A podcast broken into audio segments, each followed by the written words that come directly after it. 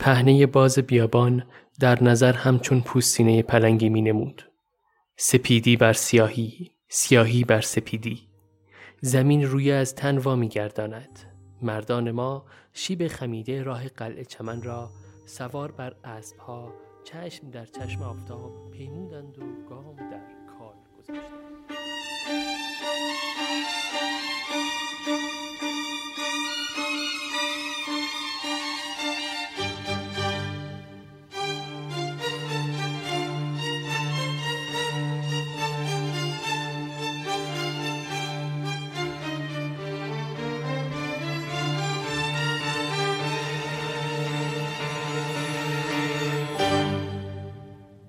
سلام من امیر حسین هستم میزبان پادکست سریالی قصه کلیدر و شما میهمان یازدهمین اپیزود این پادکست هستید که هفته سوم خرداد 99 داره منتشر میشه.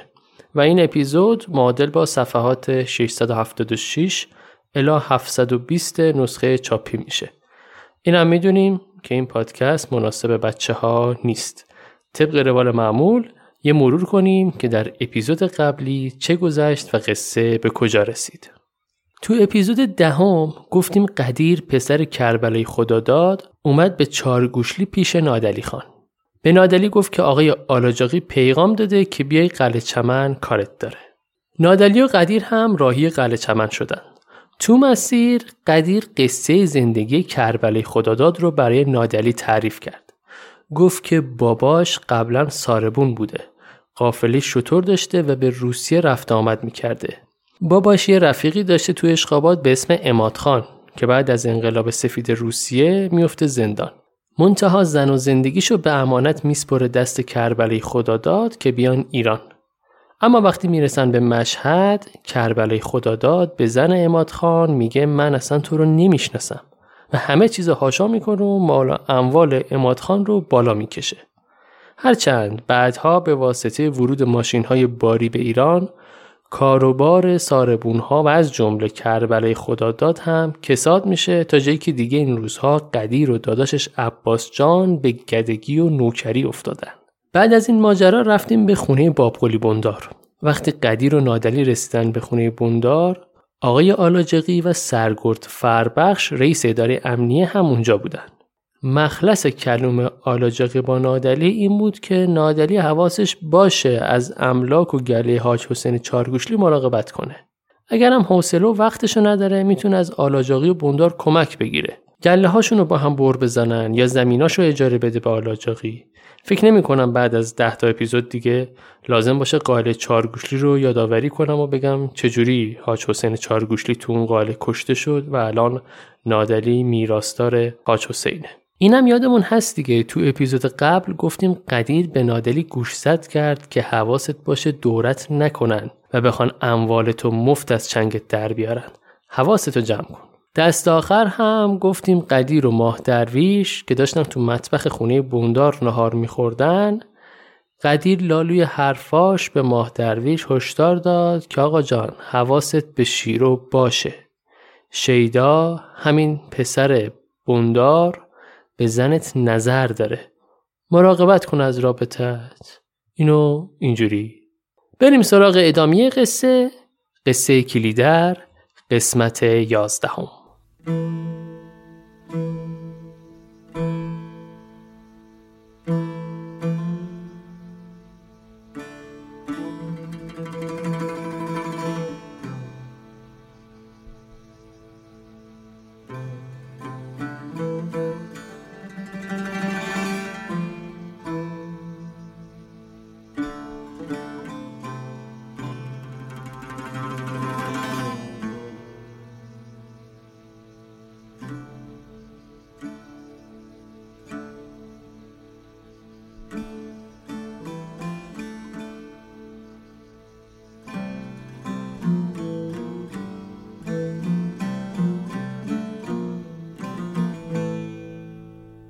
ادامه قصه از مسیر قلعه چمن به روستای زعفرانی شروع میشه.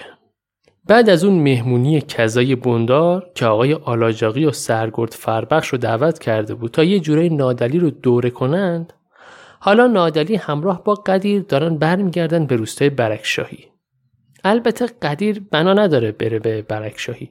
قدیر طبق دستور آلاجاقی سوار بر اسب اربابی داره میره به روستای زعفرانی تا اسب کت خدا حسن رو بهش پس بده. اصلا با همین اسب کت خدا حسن رفته بود دنبال نادلی. حالا خیلی هم مهم نیست اسم کت خدا حسن تو ذهنتون باشه. خلاصه حدودای عصر بوده که از قلعه چمن می‌زنن بیرون. هوا سرده هنوز برف رو زمینه. هرچی هم جلوتر میرن سردتر میشه چون کم کم هوا تاریک میشه و خورشید میره. هر دو نفر شال و کلا کردن سر در یقه چوخاشون فرو بردن نوک بینی و گونه ها و لاله گوشا هم سرخ شده. نادلی میگه قدیر نظرت چیه درباره آب و ملکم؟ اجاره بدم یا چی؟ قدیر اولش چیزی نمیگه یعنی نمی‌خواد مستقیم حرفی بزنه. بیشتر دنبال اینه که نادلی هی پاپیچش بشه و ازش نظر بخواد. مثلا دیدید دوستتون بهتون میگه ویژگی های بد منو بگو شما هم هی تفره میرید. میگید نه من از تو بدی ندیدم و اینا. اونم هی اصرار می‌کنه که تعارف رو بذار کنار. مشاورم ازم خواسته با پنج نفر افرادی که بهت نزدیک هستن صحبت کنم. شما هم بعد از کلی ناز و ادا میگید ببین پس خودت گفتی یا دیگه بدون تعارف بگم. و شروع می‌کنید طرف رو میشورید پن می‌کنید رو بعد. قدیر هم یه همچین حالی داره. می‌خواد که نادلی ازش بخواد که نظرشو بگه. تو ذهنش هم اینه دیگه که با موسموس کردن دنبال نادلی و دلسوزی برای نادلی کم کم مباشرش بشه و به نون و نوایی برسه. یه کاروباری برای خودش دست و پا کنه. همش هم ارباب ارباب می‌کرده. نویسنده میگه نادلی را در زمره ارباب ها نمی‌شد شمرد اما قدیر خود را در زمره نوکرها میشمرد. نادلی هم از اون اصرار می‌کنه. میگه تو بیشتر با این جماعت هش رو نش داشتی. دنیا دیده ای نظر تو بگو. قدیر میگه آقا من صلاح نمی‌دونم آب و ملک تو دست اینا بدی. یک کلا حرف که به اینجا می‌رسه دیگه کم کم می‌رسن به روستای زعفرانی. قدیر میگه خب من باید خدافزی کنم و جدا بشم و برم اسب کت خدا رو بهش تحویل بدم و برگردم قهل چمن. نادلی میگه آقا این حرفا چیه؟ هر جور شده باید با من بیای. من تنها که نمی‌تونم راهی بشم. قدیرم میگه خب باشه حالا که اینقدر اصرار می‌کنی میام. میره اسب کت خدا را تحویل میده و با نادلی همراه میشه.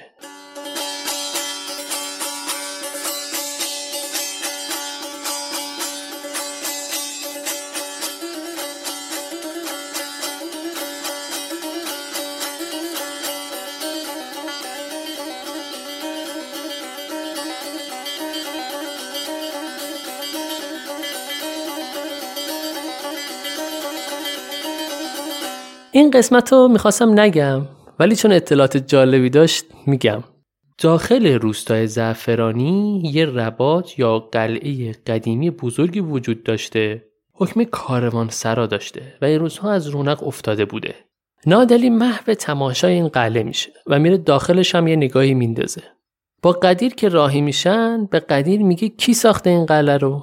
قدیر میگه به اینجا میگن رباط شاه عباسی میگن شاه عباس 999 تا از این رباط ها رو حد فاصل مشهد تا اصفهان ساخته. منتها توی این منطقه دو تا رباط نزدیک هم ساختن. چون راهزنا اینجا بیشتر دوزی می‌کردن. از وقتی هم که راه مشهد افتاده سمت سلطان آباد دیگه این قلعه ها هم از رونق افتادن. حالا یه مسیری تصور کنید تو ذهنتون که از طرف شرق می‌رسه به سلطان آباد و در ادامه به نیشابور و مشهد می‌رسه و از غرب میره به سمت سبزوار. از جنوب هم می‌رسه به قلعه چمن و زعفرانی. حالا اینا قدیر و نادلی دارن از سمت زعفرانی میرن به سمت شمال تا برسن به سلطان آباد. و جالبه بدونید که اتفاقا امروزه مسیر مشهد به سبزوار از زعفرانی میگذره نه از سلطان آباد. شاید یکم سردرگم شده باشید. اما یه اینفوگرافی هم برای روستایی که اسمشون رو می‌برم تهیه می‌کنم که به لحاظ جغرافیایی هم بدونیم چی به چیه. خلاصه قدیر میگه ارباب ما چون به سیاهی شب برمیخوریم نمی‌رسیم به سلطان آباد. لذا شب رو میریم کاروانسرای خالص سکینه و اونجا میمونیم. یادمونه دیگه تو اپیزود قبلی قدیر به خالص سکینه گفت شاید شب برگشتیم. لذا به فکر شام و عرق باش. اونجا هم که نادلی به قدیر گفت باید با من بیای قدیر از خداش بود که با نادلی همراه بشه. تو مسیر قدیر کلی برای نادلی تعریف می‌کنه. از ارزش آب و زمین میگه که زمین مثل ناموس آدمه باید شیشتونگ ازش محافظت کنی. اگرم هنوز به فکر سوقی هستی برو دنبال اون. خودم نوکرتم هستم حواسم به داراییت هست. دیگه از مردم قلعه چمن میگه از آلاجاقی میگه. یه نکته جالبی اشاره می‌کنه قدیر. میگه تمام این اوباش و قدار کشا و چاقو کشا و قمار بازا با آلاجاقی هش و نشر دارن. اصلا اوباش یه جورایی سپاه آلاجاقی هن. اما بدون توپ و تفنگ. آلاجاقی رفیق دزد و شریک قافله است. از یه طرف میره از مرز افغانستان تریاک قاچاق می‌کنه و توی منطقه پخش می‌کنه. از اون طرف با مامورا زد و بند می‌کنه و هر کدوم از مشتریا که پولشو نمیده لو میده به مامورا تا حالشو جا بیارن همین چند وقت پیش اوباشو فرستاده بود سراغ زن مندلی سیاه سبریزی. حالا مندلی سیاهش مهم نیست. چرا؟ چون زن این بند خدا به آلاجاقی بدهکار بوده اما بعد رفته از یکی دیگه جنس خریده.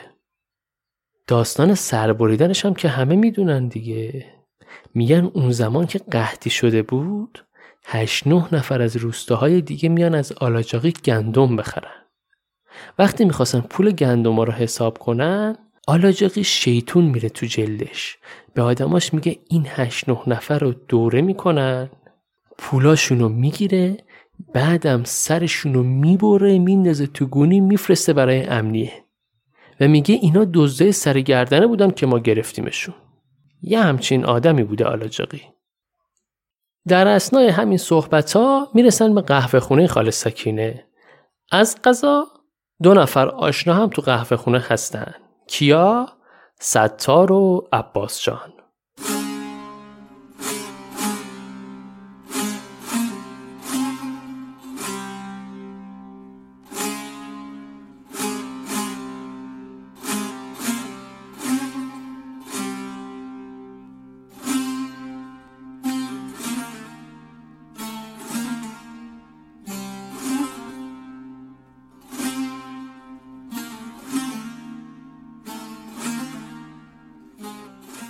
تو قهوه خونه ستار عباس جان هم بودن. یادمونه دیگه عباس جان برادر قدیر بود. ستار هم که پیندوز بود و گفتیم یه آشنایی با اهالی قلعه چمن داشت. یادمونه که با پهلوون بلخی و موسا هم جلسه داشتن تو قلعه چمن. قبل از اینکه قدیر و نادلی وارد قهوه خونه بشن خال سکینه داره اتفاقا قصه همین زن مندلی سیاه سبریزی رو اینطور تعریف می‌کنه برای عباس جان. میگه اسم اون زن آتش بوده یه دختر داره به اسم رعنا. خود آتش با یکی از همین اوباش آلاجاقی نشست و برخواست داشته. بده به سون داشتن با هم. که اتفاقا همین اوباش خاطرخواه دختر آتش شده. اصل دعوا هم به خاطر همین بوده که برای دختر خواستگار اومده. اینا هم زدن به تیپ و تاپ هم. حالا خواستگار رعنا کیه؟ یه پسری از اهالی قلعه چمن. میگن اوستکار قالیبافیه. پیرخالو براش اومده خواستگاری اسمش موساست. عباس جان میگه اتفاقا موسا رو ما می‌شناسیم. جوون سربراهیه. اوسا ستارم که باهاش رفیقه. میگه نه اوسا ستار؟ ستار میگه البته به خاطر کارم خیلی آرو می‌شناسم. موسا هم چون هر دومون اهل فن هستیم زبون همدیگه رو بهتر می‌فهمیم و بیشتر اختلاط می‌کنیم. ما هم موسا رو می‌شناسیم دیگه. یادمونه دیگه. پسر عمو مندلو بود. تو این حال و هوا نادلی و قدیر از راه می‌رسن. قدیر از بیرون خاله رو صدا می‌کنه تا یه جایی برای اسب نادلی پیدا کنه. تو این فاصله نادلی میاد داخل میشینه ستار نادلی رو به جا میاره. عباس جان هم نادلی رو می‌شناسه. عباس جان میره جلوی سلام علیکی می‌کنه اما نادلی چندان تحویلش نمی‌گیره. عباس جان ولی شروع می‌کنه به پاچمالی نادلی. به خاله سکینه میگه تو از رفاقت من و نادلی خان چه خبر داری؟ ما هم سفر بودیم تو راه مشهد. ارباب داشت از سربازی برمیگشت. من اصلا نون و نمک حاج حسین چارگوشلی رو خوردم. چه مرد نازنینی بود. به خدا وقتی خبر کشته شدنش رو شنیدم بیشتر از همه عزادار شدم. برای مراسمش آب دستم بود گذاشتم زمین را افتادم اومدم.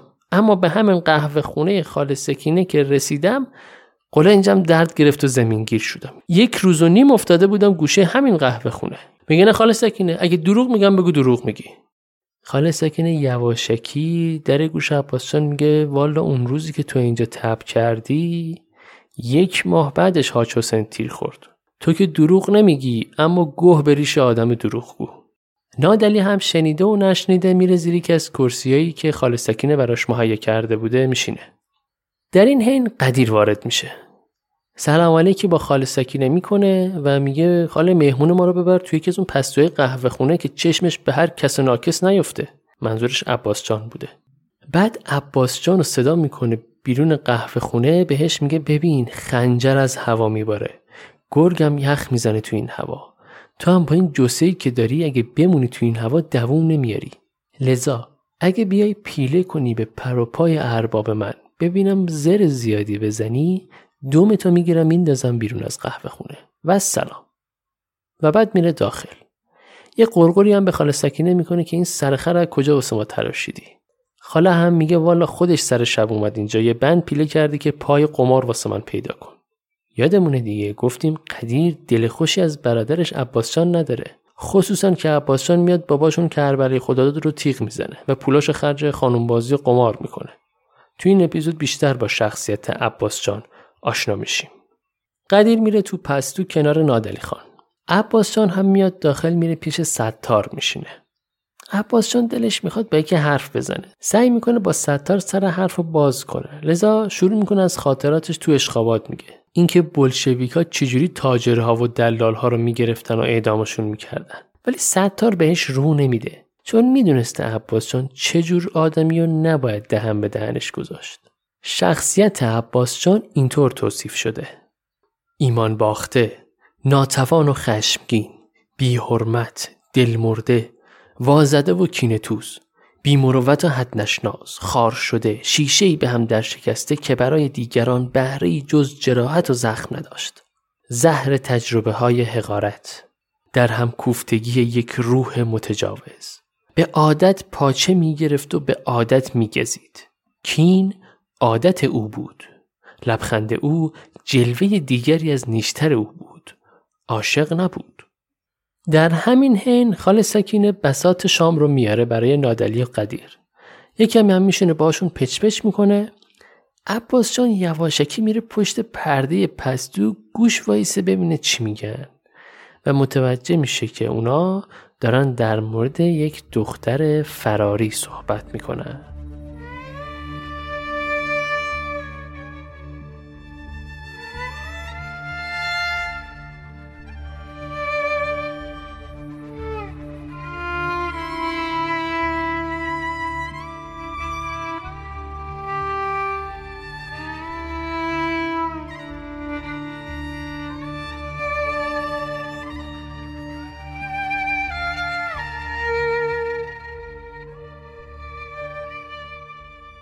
قدیر سراغ سوقی رو از خاله سکینه می‌گیره. نشونه های ظاهریشو میده. خاله سکینه میگه والا به این اسم که نمی‌شناسم. اما تو این دار و دسته لوتی رخک دیدم که یه دختر تازه واردی آورده بودن واسه رقاصی. اسمش فکر کنم نگار بود. معلوم بود که دل خوشی نداشت این دختره. خلاصه خاله سکینه یه همچین آماری میده به قدیر و نادلی. اینا رو میگه میاد بیرون که بره بسات عرق هم بیاره برای نادلی. عباس جان این لالو این حرفا رو میشنوه. تو دلش میگه دارم برات قدیر. اگه گذاشتم این شام از گلود پایین بره زهر مارد می‌کنم.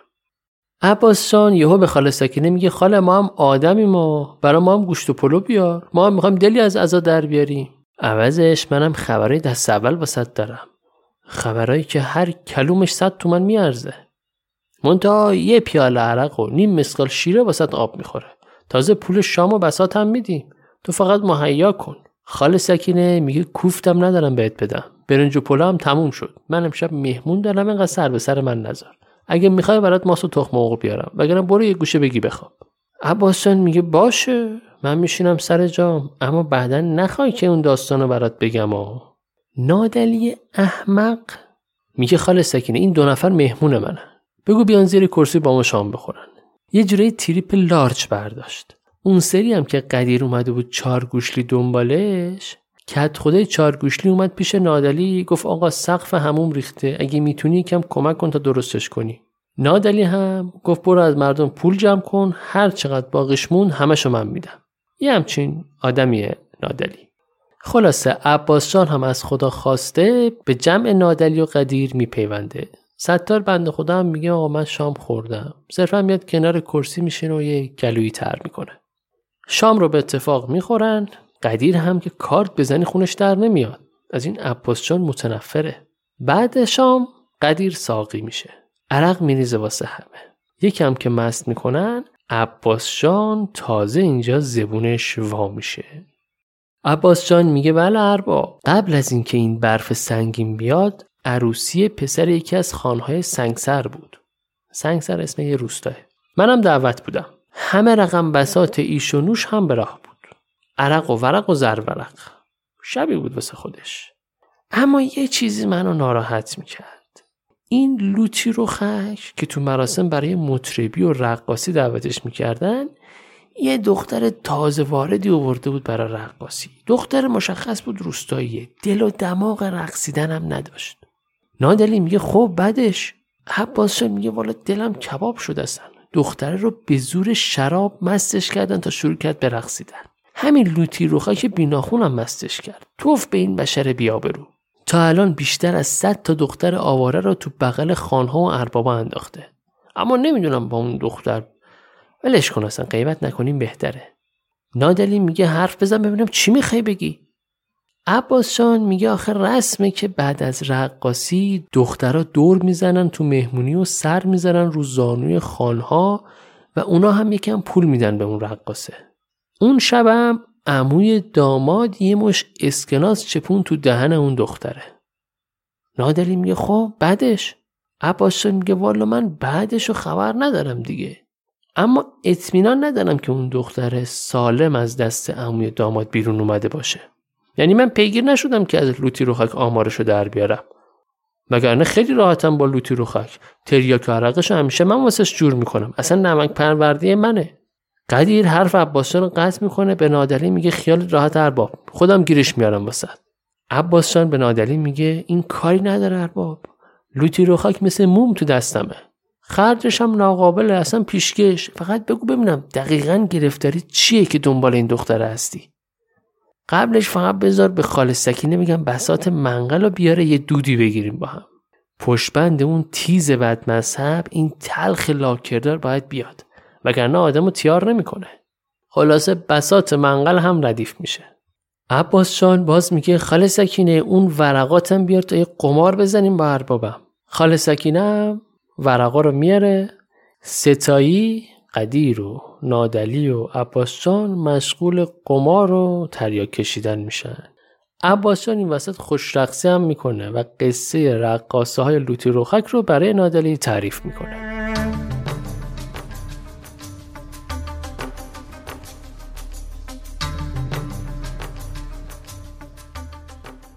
خاله سکین و ستار هر دو ساکت یه گوشه از قهوه خونه نشستن. خاله مشغول چپاق کشیدن و ستار هم غرق افکار خودشه که یهو داد و هوار قدیر و عباس جان بالا میره. آقایون به خاطر تقلب آخرش دعواشون میشه. قدیر به عباس جان میگه آخه نکبت چرا انقدر دروغ تحویل نادلی میدی؟ فکر کردی با دسته کورا طرفی؟ تو تومون به کورت نیست. اون وقت میگه عروسی پسر خان دعوت بودی؟ با دوزا دقل بسات قمار را انداختی که پوله ارباب منو بالا بکشی عباس جان میگه هکی از کی شده ارباب تو؟ چی گفته ارباب من نیست؟ قدیر هم عصبانی تر از قبل شیشه عرق رو میشکن و میفته به جون عباس جان و ده بزن. تو این حال و هوا نادلی مست و پاتیل و هتر خورون از پستو می‌زنه بیرون و به خال سکینه میگه که پوتیناشو آماده کنه. یه پوسخندی هم میزن و میگه توف به همتون مادر سگا. همتون دروغ میگید. بزنید همدیگه رو تا حالتون جا بیاد. خلاصه نادلی شال و کلا می‌کنه سوار اسبش میشه و می‌زنه به بیابون. ستارم برادره رو جدا می‌کنه. قدیر یه چپ اسکناس هم از جیب عباسشان در میاره می‌ذاره جیبشو میره دنبال نادلی. هر چی ارباب ارباب می‌کنه نادلی جوابی نمیده که نمیده و در سیاهی شب گم میشه. قدیر هم تو دلش میگه مادر تو اربابا به خر بکشم من. دارم برات.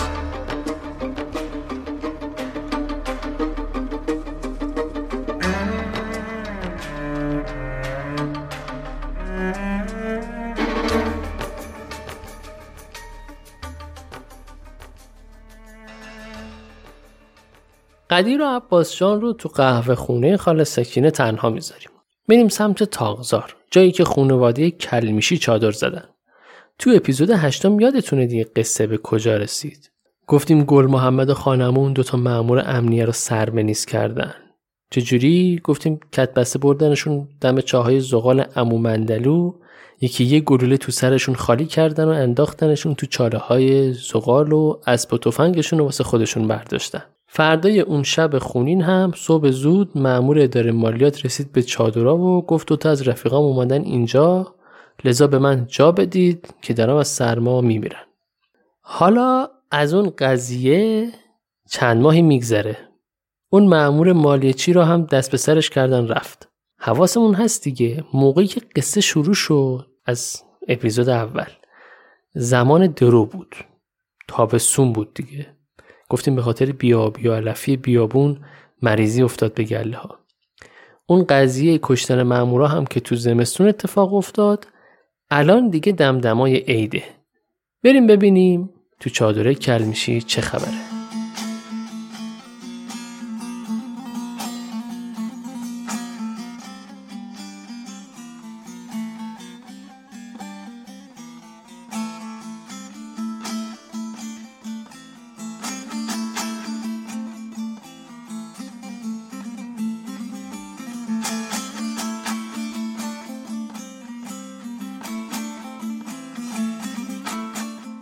چند ماه بعد از اینکه مارال و گل محمد ازدواج کردن این روزا مارال از گل محمد حامله شد و تو چادرش داره استراحت می‌کنه.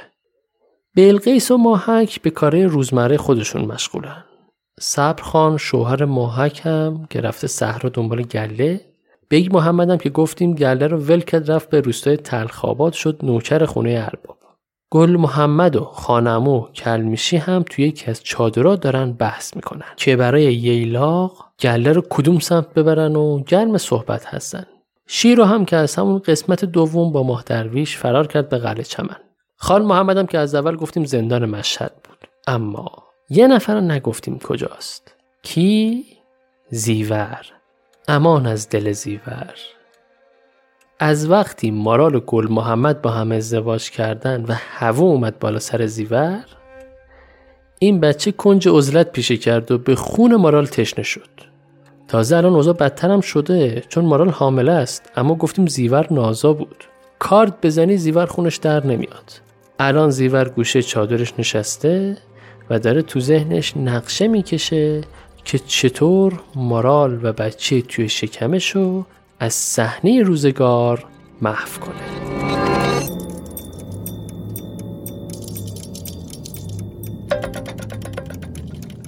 نقشه های متعددی از ذهن زیور میگذره. اینکه مار بندازه تو لباس مارال زهر ملخ بریزه تو گوشش بچهشو بدزده بده گرگا بخورن بارداری مارال برای زیور غیرقابل تحمل بود. نویسنده میگه اینکه مردی بیشتر از یه زن داشته باشه چندان مسئله ای نبود. زن ایلیاتی به این موضوع خو کرده بود. اما اینکه زن نازا باشه درد بود. این مسئله انقدر جدی بود که زیور به خاطر نگاه های سنگینی که روش بود احساس مرگ می‌کرد. همان دم که به یقین دریابی آغاز و پایان هستی تو خودت هستی همان دم که دریابی و بپذیری که پسینه و پسلی از تو بر نمیماند همان دم که بپذیری دیگر هستی تازه‌ای در تو و تو در هستی تازه‌ای روان نخواهی بود همان دم که احساس کنی مرگ مرگ تمام هستی توست. نیستی را به میدان زندگانی خود راه داده ای. با وجود این حجم از نفرت و کینه زیور بالاخره تصمیمش رو می‌گیره. تصمیم می‌گیره که با یه تیک سنگ بزرگ بکوبه به شکم مارال و مارال و بچهش رو از بین ببره. از چادرش میاد بیرون یه سنگ بزرگ پیدا می‌کنه برمیداره میره سمت چادر مارال. مردها هم که مشغول بحث و گفتگو مارال هم تنهاست. آروم وارد چادر مارال میشه. زیور به نفس نفس افتاده. مارال با دیدن زیور و سنگ توی دستش شکه میشه. آروم نیمخیز بلند میشه. چشم تو چشم میشه با زیور. زیور سنگ و بالای سرش می‌بره تا بکوبه بر فرق سر مارال.